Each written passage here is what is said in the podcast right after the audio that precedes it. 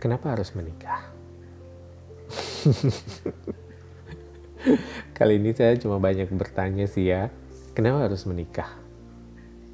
Apa yang bikin kita harus menikah? Dasar kita menikah itu apa? Karena kita cinta dengan pasangan kita?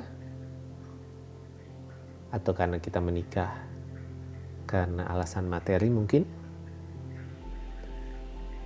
Atau mungkin lebih parah lagi kita menikah karena kita takut hari tua kita sendirian.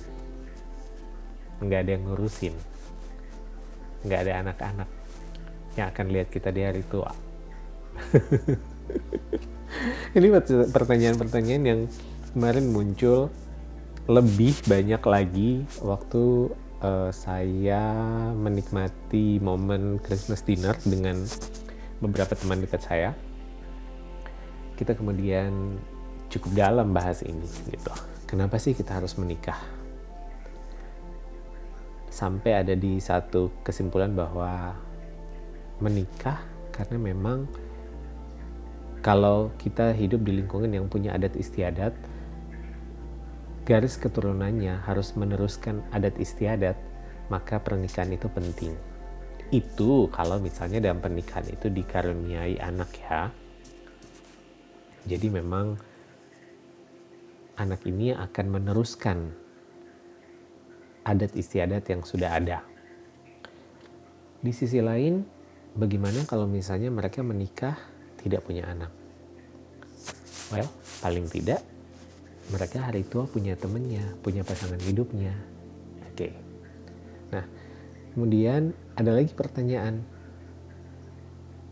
Pada waktu kita punya anak, Apakah anak itu investasi? Apakah anak itu adalah produk yang harus kita buat pada waktu kita menikah? Sementara yang kita tahu, anak itu kan titipan Tuhan ya. Satu waktu anak ini akan punya kehidupan sendiri. Dan kita juga tidak mungkin mengandalkan hidup kita kepada anak ini. Jangan sampai kita menghasilkan sebuah produk dalam tanda kutip, kemudian itu menjadi beban buat dia.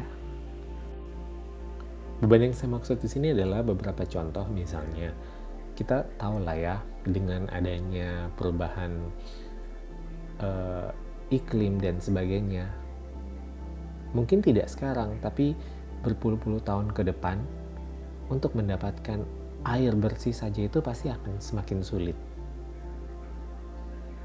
Artinya mereka yang akan ada di generasi-generasi ke depan itu mereka akan cukup sulit hanya untuk sebuah air bersih bisa misalnya seperti itu. Belum lagi dengan berbagai macam tantangan kehidupan lainnya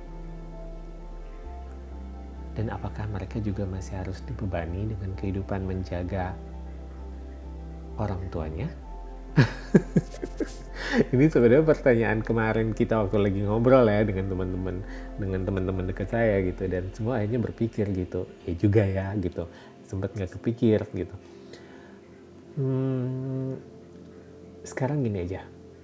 Dasar kita mau menikah itu apa sih? Apakah memang hanya karena cinta? Dan apakah dasar cinta itu menjadi landasan yang cukup? Buat saya untuk saat sekarang ini rasanya cinta saja tidak akan cukup.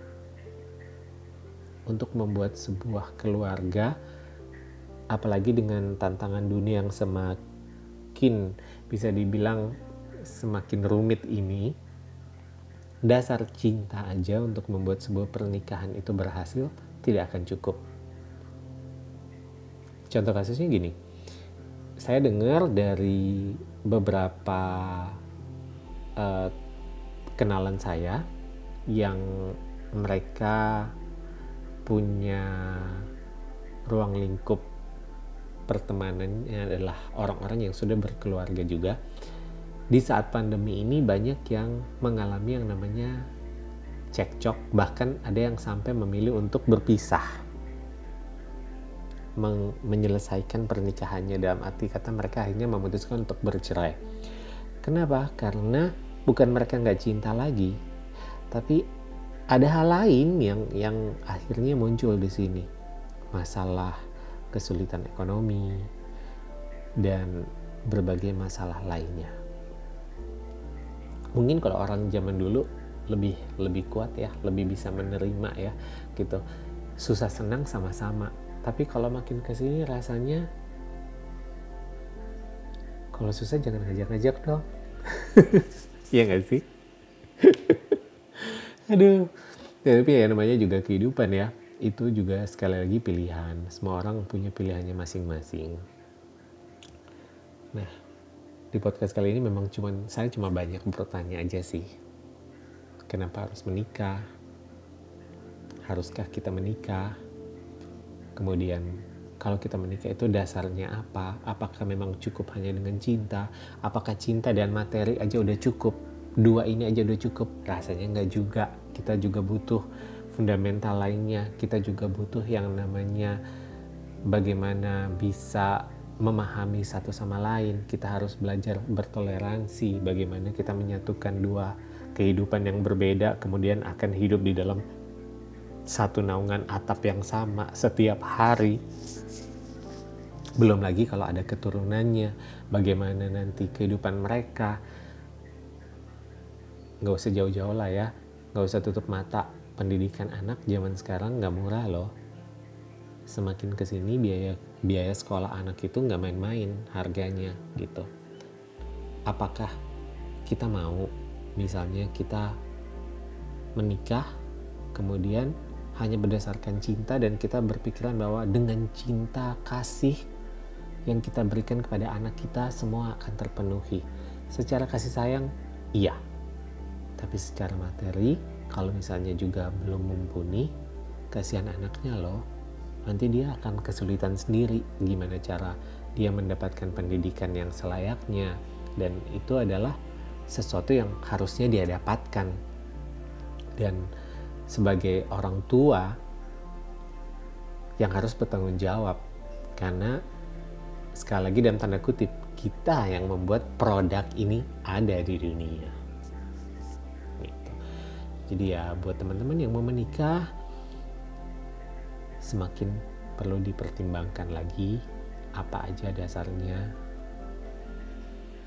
bagaimana ke depannya kesiapan-kesiapan apa yang harus dipikirkan dan sekali lagi, kalau sudah memutuskan untuk menikah, tolong sekali lagi, apa pun hasilnya, rumah tangga itu dijaga biar selalu utuh. Sesulit apa pun, serumit apa pun, seribet apa pun, tolong dijaga. Karena pada waktu kita sudah menikah dan apalagi nantinya sudah punya keturunan, sudah punya anak,